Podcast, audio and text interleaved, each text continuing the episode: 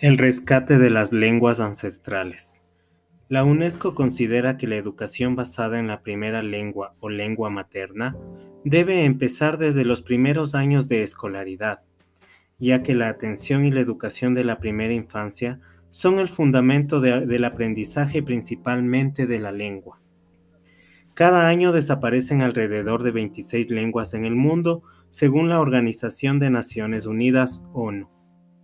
Con estas lenguas también se va la historia y la cultura de un pueblo. Ecuador no es la excepción, pues sus 13 lenguas maternas tienen alguna amenaza que las pone en peligro de extinción.